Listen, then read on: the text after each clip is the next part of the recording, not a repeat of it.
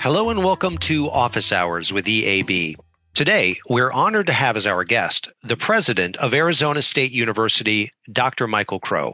Dr. Crow shares a somewhat surprising insight on what he believes makes him different from many other higher ed leaders.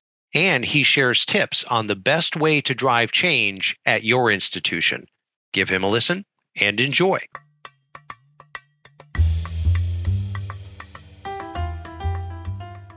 Hello, and welcome to Office Hours with EAB. My name is Sally Amoruso, and I'm EAB's Chief Partner Officer.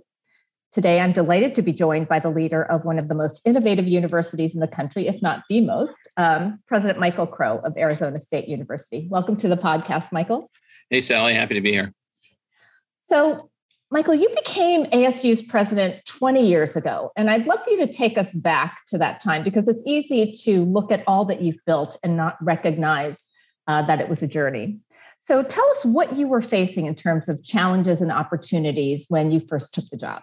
Well, first, Sally, thanks for that question because it really is the case that it's been a long time and people don't realize how how challenging innovation is in higher education yes. and in education uh, specifically, but higher education even more so.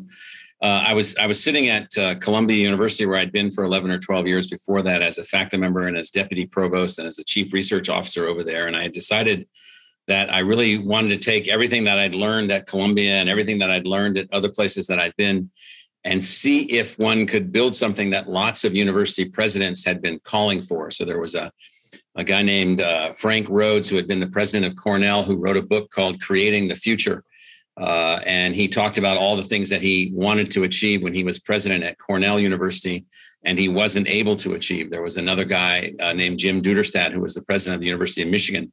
There were a number of philosophers that had been talking for years and years, decades, in fact, about what universities in democratic societies were supposed to be able to do. There'd been a movement to create urban land grants, you know, universities mm-hmm. that were really devoted to the success of the cities as opposed to the success of the agricultural economy, like the original design for the land grants. And so I was sort of synthesizing all of that, talking to all those people, and decided that wouldn't it be great if you could find a place where there was an open mindedness to a new model mm-hmm. Uh, Arizona was that place. I looked at Colorado, and the places I looked at as states, not as institutions, were Washington, Colorado, and Arizona, which is where I thought the the soil, if you will, for innovation in higher education was fertile enough that one could get something going. The job came open at Arizona State. I was selected to be the president. A whole gaggle of people uh, came with me from Columbia University, and our mission here was: Could you build America's model of a truly democratic, egalitarian, highly successful, scalable institution. And so the challenges were daunting. I mean, uh, American higher education is is uh, cherishes most selectivity, uh, uh cherishes after selectivity, uh, basically um, identity derivative of individual action. Uh, of mm-hmm. both in, in individuals and institutions, and there's nothing inherently wrong with those things. They're just not as democratic or as egalitarian as American public universities would need to be. So the challenges here were how would you take a, um, a re- major scale evolving regional university and evolve it to be simultaneously unbelievably accessible and unbelievably excellent? And yes. there, the, the notion is you can't do those two things together. And it had been tried in various ways. So the challenges were initially uh, design rejection. And so, and so hmm. uh, I decided to take a design approach to everything. Uh, I presented a design uh, aspiration, uh, several design aspirations detailed in, with specificity at the time of my appointment. The notion of a new American university model articulated from day one of entering. And then and then the case was well how could you ever achieve this? How could this ever work? How could we do this without the government as the principal funder of the institution? And so lots of skepticism lots of concern lots of worry. Uh, you know uh, the institution was underperforming but the opportunity was massive. And so the challenge i mean sorry to talk so long here but the Please. the, the challenge was really one of selling the community, both the external community and the university community, on the notion of what would a truly new American university look like? So, in fact, just just as an interesting thing, I asked a bunch of non-university people in a room I was with, I was I was in with um, just a couple weeks ago. Tell me what a truly American university would look like compared to other places. And they said, well, first it would be very innovative. Second, it would be very egalitarian. Third, it would be scalable and adaptable. Fourth, it would be less bureaucratically rigid. Fifth, it would not rely on the government as the, its principal means of success. This was all coming from them. And those were all things that we were able to figure out how to do those things here at ASU. So the initial challenge was how can you build something that has been proven to be by the industry that we're a part of to be non-attainable? Yeah. Uh, you know, so so uh, and a former president of Ohio State University, a big scale public university mm-hmm. like we are, said to me, the easiest path to your success, Michael, is to cut the bottom half of your freshman class out, the B students, admit only A students, and build a world class medical school. And the reputation of ASU will become instantaneously superior. And I wow. said to that person, I said to that person, well, we're not doing either of those things. we're going to do the opposite. We're not going to build a medical school. We're going to work with all the medical schools and all the hospitals. And we're not going to cut out the bottom of the freshman class. We're going to maintain egalitarian admission standards. And then he said, well, you're going to be you're going to be in big trouble then. It's going to be almost impossible. 20 years later, big trouble avoided, problems addressed, challenges addressed, and a new kind of institution born. Remarkable. And and you were able to break some really um, difficult compromises in that process. So when when I um, talk about the ASU story with other presidents, um, it's often easy for them to say, "Well, that's ASU and that's Michael Crow," and that you need to be Michael Crow to be able to make such bold transformation happen. The force of your personality and so forth. Do you really think, just honestly, that that was really the core of your um, ability to lead this change, or was there more? No, the, the, I only have I only have one advantage over other people, and that is it's incapable for me to give up. Uh, and so, so that's the only advantage that I have. So, for a strange reason, my wife likes this. My wife Sybil loves this. I wake up every day as if it's the first day. I wake up every day carrying none of the baggage of the previous day, and that's just always been the way that I've been. And so that gives me this much advantage in really complicated things, just a, a sliver of advantage. It's not just me, it's not just ASU, and it's not just Arizona. It's none of those things. It's what are you committed to? What is your reason for existence? So we actually derived a charter for the university. The mm. ASU charter has three very clear elements. We will not measure our success based on who we exclude, but who we include and how they succeed and this was before the big everything inclusive movement. This was before all of that. Right. The second thing about our charter is that we'll do research that measurably benefits the public, meaning the measurement of success is not only academic success, but the public success. And the last part of our charter is that we're responsible for the outcome of our communities.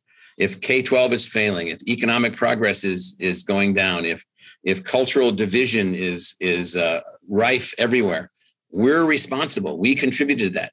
If we're producing the college graduates who are the leaders, the business leaders, the principals, the teachers, the engineers, the designers, the social workers, then we produce the people that produce those outcomes. And so the second that we got buy in on a charter, which had social level responsibility, everything changed. Everything changed. And so it's it's that universities don't see themselves as socially responsible. They see themselves as politically responsible or responsible to their trustees or something like that. And so it's not about me, the person. I'm just, I'm just, I just happen to be one that is, you know, slower to give up. Uh, and and so and so um, the key is, in fact, not to make this into a, a, a unicorn model. ASU is not a unicorn. We're not a unicorn in any shape uh, at all. We are we are an emergent design Hmm. of what a more democratic new American university could be. Now, to do that, you have to you have to change faculty culture, you ha- which is possible. You have to embrace technology to enhance your teaching outcomes. You have to embrace innovation as a continuous process. Uh, and those are hard for higher education and education institutions in general, but it's not insurmountable. It's just hard. Like, who cares about hard? Hard, hard is good. That makes it more fun. Hard is good. So when I, I think about your charter, which and that's a, a fantastic set of um, objectives and goals to have. I look at a lot of strategic plans, and um, they are often a declaration of equally worthy aspirations for institutions. However, you went from charter to making some strategic bets, some big strategic bets, yeah. um, early in your your yeah. tenure. Um, can you talk about some of those and also maybe some of those that didn't work out beautifully? Because it's easy to write the story of the big bets in yeah. online and, and well, interestingly, we, we have no strategic plan. We've never had a strategic planning process. We have no strategic planning reports. We have nothing. We have the articulation of the following three things every year for 20 years. Then I'll go back to the to yes. The so we have the charter. Yes. We have what we call our design aspirations, which are how we're going to try to implement the charter. And then we have a, a very specified set of goals goals relative to the four aspects that we think are most important to the success of the university. Everything is measured against those. And then what we began. So let's take one of the design aspirations intellectual fusion. So we basically said, do we really need more political science departments? Do we just need to build another economics department, another this, another this, another this? And the answer was no. So we decided to build as many transdisciplinary, interdisciplinary, multidisciplinary, and post-disciplinary entities as we possibly could, not just for the sake of doing it, but for the sake of advancing and broadening out human knowledge, human training, human learning, all these things, more pathways for learners. Now, we've we've done 35 or 40 of those major redesigns. Not all of them have worked to the same level. Some some have, some have been marginally successful. Some have been mm-hmm. wildly successful. So there's variations in how those things come and go. Uh, I mean, the, the thing that we really focused on was changing the culture. So changing the culture from mm-hmm. faculty centrism to student centrism, changing the measurement of success from uh, university outcomes or department outcomes to social outcomes. And mm-hmm. so in mm-hmm. all of those, there have been some things that worked and some things that didn't work. And so we look at this as a continuous design process. So when something doesn't work, we change it, we redesign it, we move it forward, or we kill it and then do something different. And so most universities aren't acculturated to work that way. You know, in terms of big failures, um, there haven't been any of those. There have been lots of small failures, medium sized failures that we've then worked our way around, dozens and dozens and dozens of those. And we made those kinds of failures a part of the process. Well, that design didn't work. So let's do something different. So that's what I mean by continuous innovation. Continuous innovation is, you know, replacing what didn't work with something that's better, augmenting something that isn't optimized with something that does optimize. But we really spent most of our time on culture change. So let's talk about that because um, you earlier said that it is possible to change uh, faculty resistance. Yes. Um, and you talked about going from a faculty centric culture to a student centric culture. Right like in concrete terms how did you actually accomplish that? Because that is just a, a, really tough road for a lot of institutions. Well it is because they live inside a what's called a classic bureaucratic organizational construct. So they operate and behave as classic bureaucracies. And so therefore the faculty are are are their their authority their intellectual authority is removed uh, they then are involved mostly in resource arguments among and between other faculty. Mm. So it becomes a, a classic, what's called conserver bureaucracy, using Anthony Downs's logic of, of yeah. bureaucracy. So we now you have to have some elements of bureaucracy, but we moved away from conserver model and we moved to a design empowerment model for our faculty. You can design your degrees, your trajectories, your courses, your programs. You can take responsibility for what you want to be as a faculty you're no longer constrained. Now, now let's take a unit like anthropology. So we used to have an anthropology department with one degree anthropology, a logic called anthropology. The discipline and the department were the same thing. Well, how would that be possible? How would the design of your administrative unit be the same as your intellectual design? That's almost absurd. Right. And so what we said was, what would you design if you could design it and be what you really wanted to be? So that faculty, not all of them, but 80% of them said, well, we'd like to focus on human evolution and social change. We'd like to focus on how we evolved as a species. We'd like to evo- look at how that evolution then contributed to social change. We'd like to be like a time machine. We'd like to move back in time as far as we can go. We'd like to understand all of the cultures that cultures that exist now. And we'd like to study where culture is going and all the forces that will drive it, like climate change. So now we don't have one degree, we have five or six undergraduate degrees, many more undergraduate majors, a much broader faculty. And one of the degrees is called anthropology. And, and so what we did was that faculty then became intellectually excited about their intellectual design rather than basically people that did their academic work, taught their courses, and then fought in bureaucratic infighting inside some bureaucratic structure. So that's the way that we approached it. And I, am just telling you that that has been not uniformly, but but extensively, unbelievably powerful.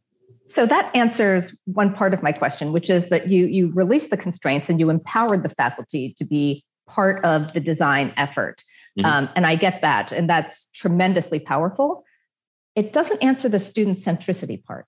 So How the student centric part was yeah. So that so that was really, are we really here for you to be a faculty member? Or are we really here to prepare the next warriors for the success of our economic democracy? And so you know, were we going to produce, uh, you know, great um, uh, conductors and musicians and and uh, scientists and engineers and and business entrepreneurs and actors and all the things that we needed to be a part of helping to produce, um, or were we here for you, the faculty member? And so what we said is, let's be here for the student first. Let's mm-hmm. be here for the community second, and then if we if we do the, do those two things, the faculty will get everything that they need. We're not here for you. This university is not built so that the faculty can have the students to pay for their existence. Uh, and and and so and so it's okay if other universities want to work that way, but this big, massive polyglot of an unbelievably socially engaged public university must exist for a student centric set of outcomes. And the majority of the faculty eventually got there so much so now that we basically attract faculty, fantastic faculty of unbelievable academic ability who want to be in that culture. And to, in my view, that's what most public universities should be. Yeah. Yes. So how do you how do you and the faculty and the the uh, community of ASU how do you define student success? So student success for us is that we take the broadest spectrum of students that you can imagine. Mm-hmm we have as many degrees as we can possibly offer, more than 400, and we're trying to accelerate that to 500. So we don't believe in fewer degrees, we believe in more degrees. We believe in the all of the basic fundamental models uh, of, of Howard Gardner in terms of uh, multiple, multiple intelligences. Yes, and so we so student success is we find a learning path mm-hmm. for a student. We empower their learning. We're not. I don't. You know. I don't care if we're producing an engineer or an actor or uh, a scientist or a or a philosopher.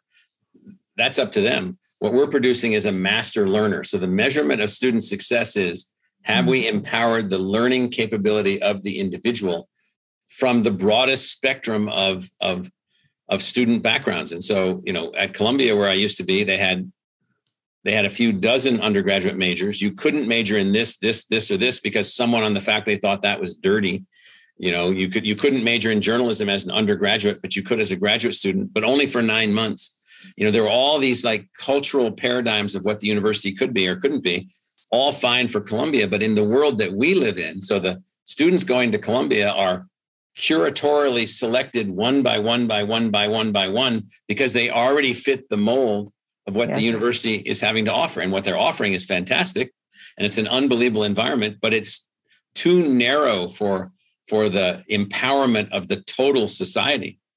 You know, that's really the empowerment of you know gifted students from high schools, and you know that's a, that's like one percent of the population.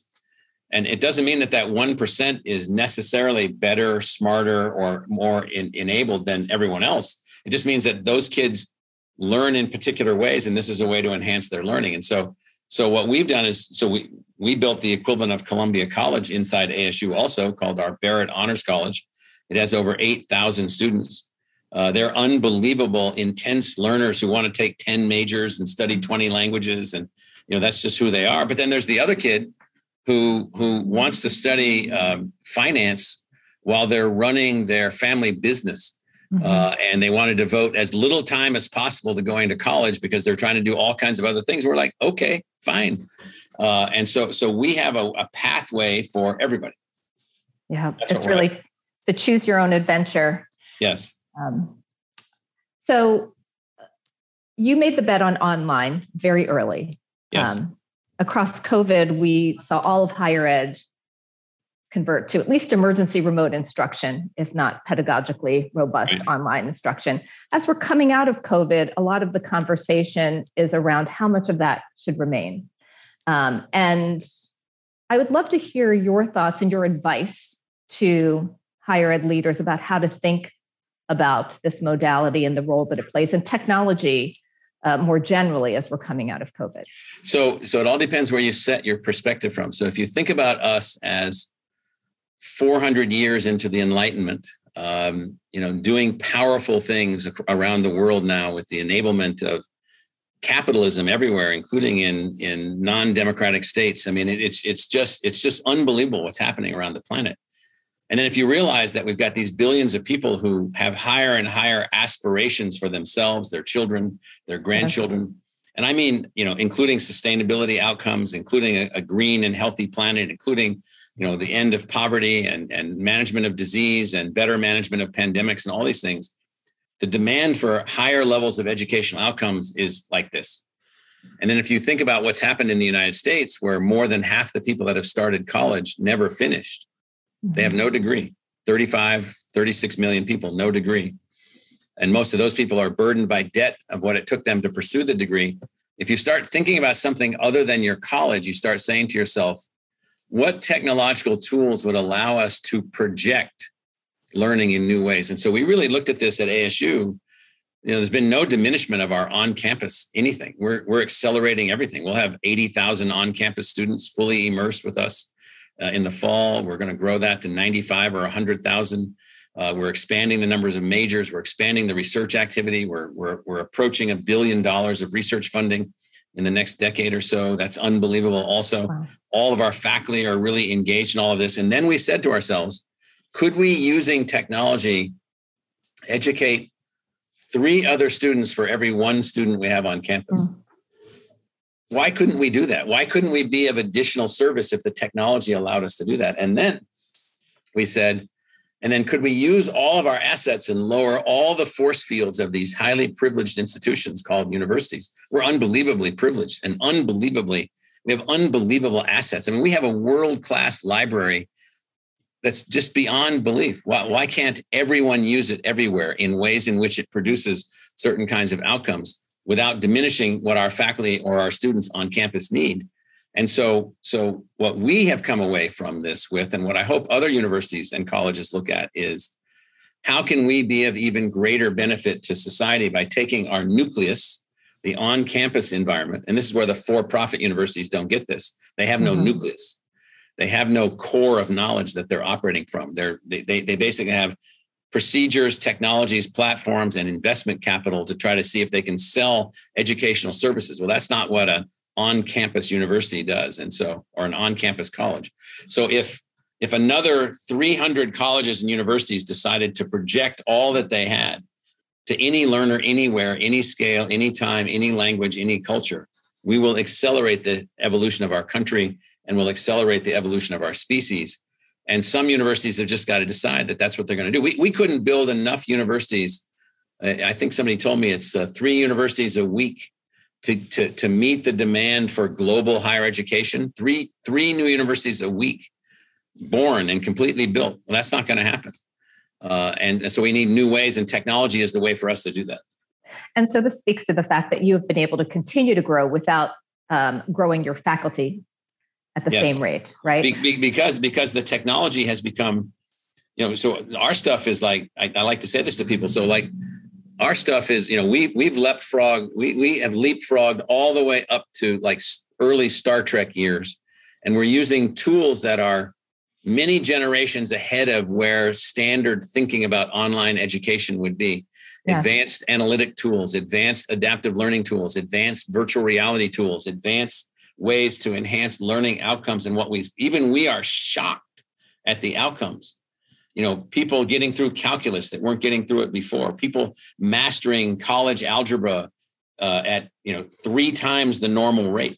Uh, and so what we found is that the university can become think of it like this we become like a, a knowledge city and and we plug in all this stuff that allows many many many other people to come in and partake of what the city has to offer without having to physically be here or without having to change their life at age 32 to go back and get their biology degree or their nursing degree so um, let's stay on that topic for a bit because um, I was at ASU GSV and um, many of the exhibitors there were um, showing different applications for VR, AR, yeah. machine learning. Yeah. If you were to think forward a decade, how could those capabilities actually amplify what you're talking about in terms of scalability and impact and effectiveness? Well, I can I can give a, I can give a great answer to that because one of those companies we have partnered with, a company called Dreamscape Immersive, and then we've built a joint venture called Dreamscape Learn. And we just completed a few weeks ago our first semester of a thousand undergraduates taking a biology laboratory in virtual reality where the lab is not on the Earth. The lab is in an alien zoo orbiting the Earth, uh, eight miles across, 10 miles across, two miles high, designed by an unbelievable uh, uh, uh brain called Steven Spielberg. So the so the design of this alien zoo is as robust as any science fiction movie you could ever imagine. But now you go to this zoo uh, as a student and you become a scientist using this with other students, and you're fully immersed. Now, here's what we just just early, early, early results. The median score of the labs from our virtual reality alien zoo experience in virtual reality, the median score is 95 on a scale of 100. Now, what that tells us is all outcomes are altered because we've triggered a new way of learning. So the advantage yes. of the advantage of the metaverse in this sense, yes. not the company, but the metaverse. Yes. Uh, and and the the advantage of virtual reality is that it activates a part of human thinking and human learning in subjects that we're doing poorly in, math and science in particular.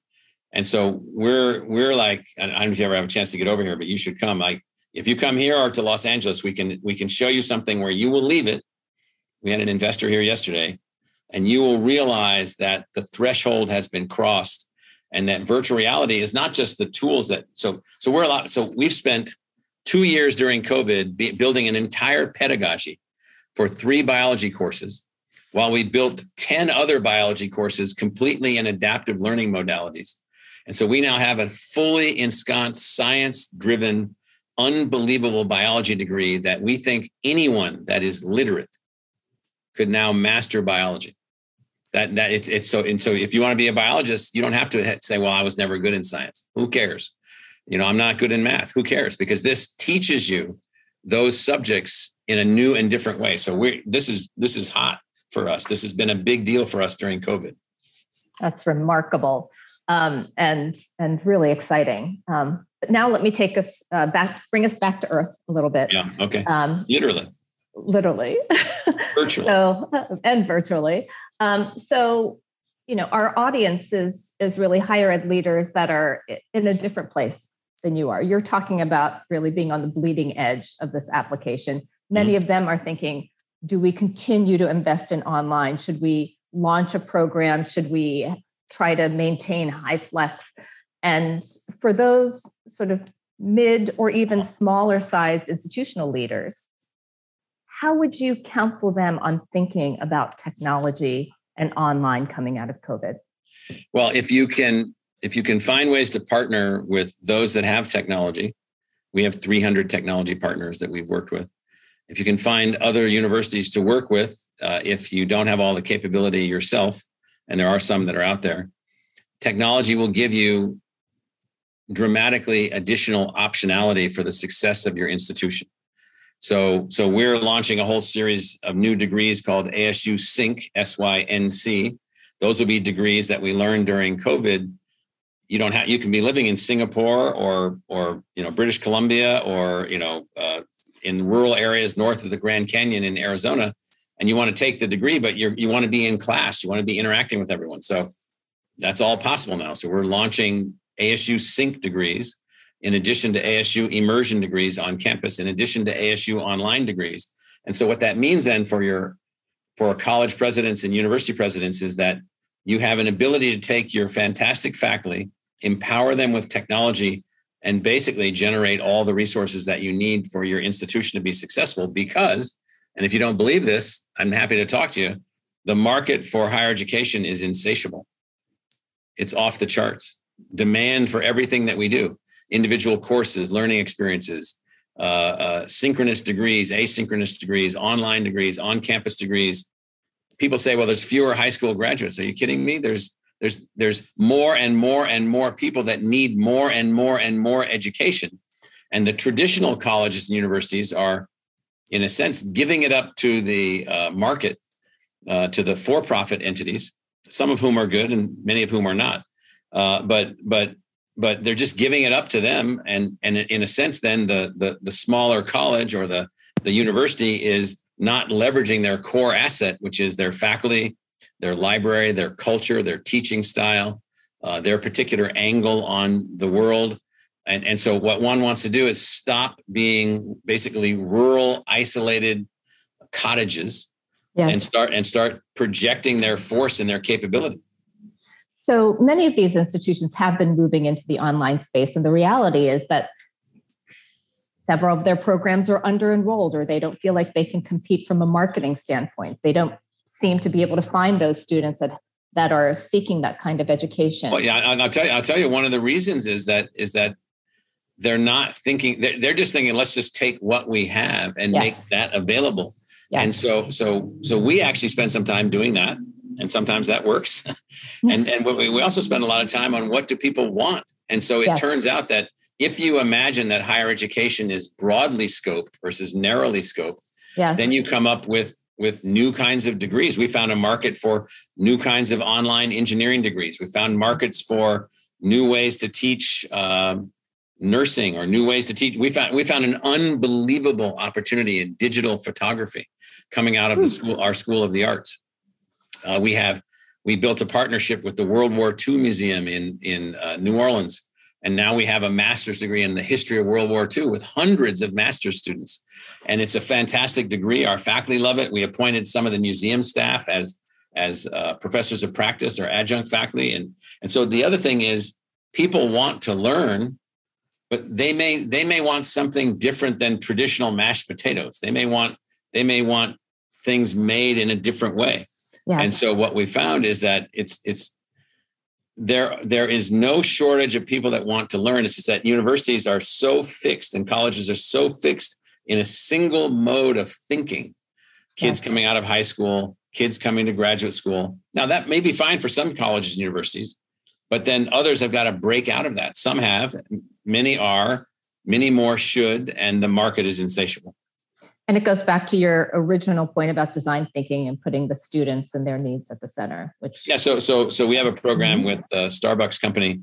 Mm-hmm. Uh, we have twenty two thousand Starbucks partners. that's what they call their employees, as admitted students pursuing degree programs in which we worked out a way in which they are scholarshiped for the entirety of their costs. We have thousands of Starbucks partners who are not admittable to the university because they didn't do well in high school or they didn't take the right courses, who are in our Pathways program, who are becoming admittable. We have hundreds of thousands of Starbucks partners and family members who are in our learning academy that's been constructed.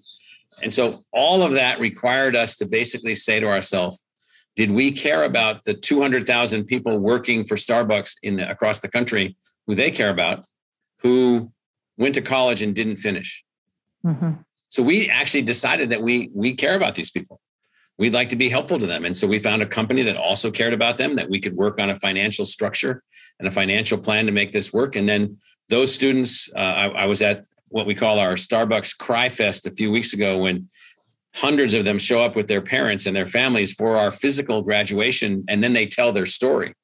It oh, is my. unbelievable. So one kid had gone to Princeton had had I don't know if he if he had flunked out of Princeton or left for a family matter or whatever, and then he comes back and he just completed the ASU online degree in electrical engineering.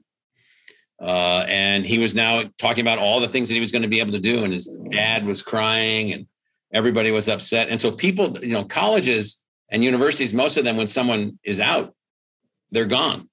Yeah. You know, they're they're looking for the next freshman. They're they're looking for the next transfer student. And and so we we we don't, in my view, we don't take enough responsibility for the social outcomes of our broader society. I don't think we take enough responsibility as a sector for the havoc that we have also wreaked on on on our broader society. We have tens of millions of people that have debt and went to college and have no degree and no certificate.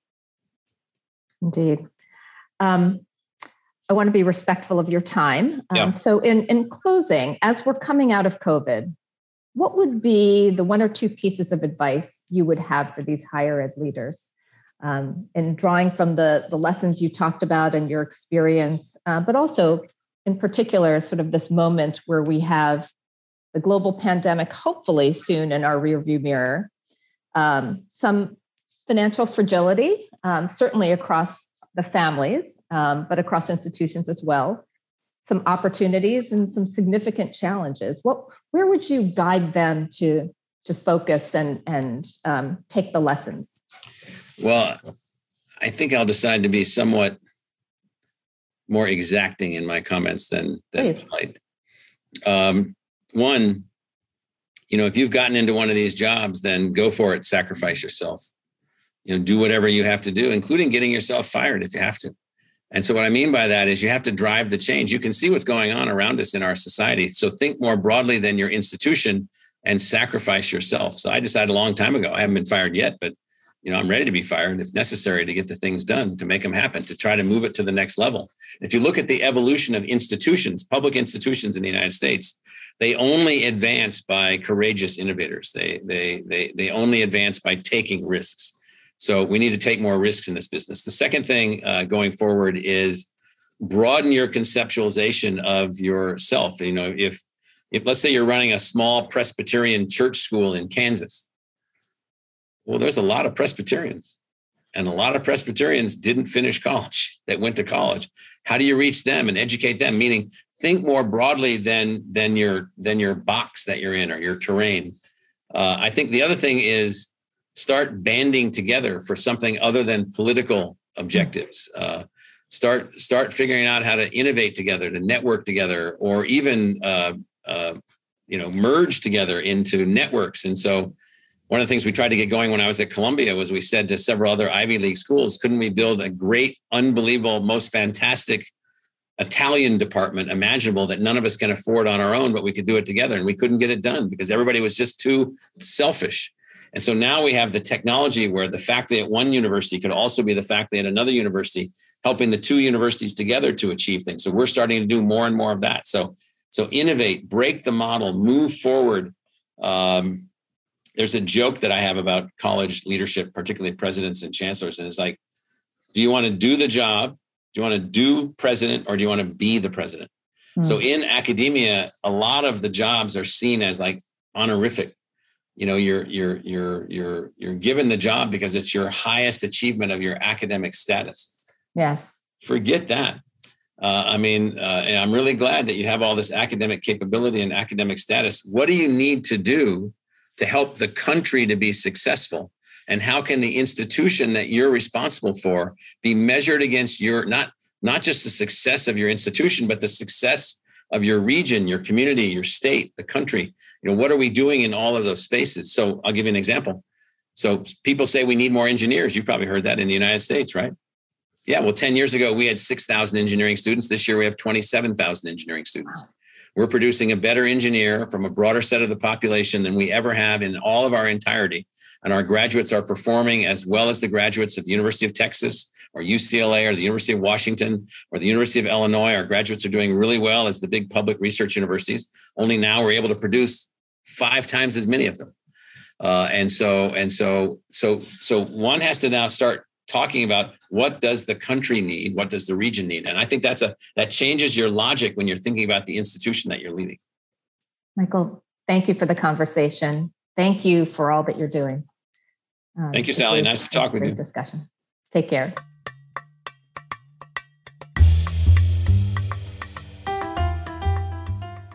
Thank you for listening. We'll be back with a new episode on July 12th. Until then, thank you for your time.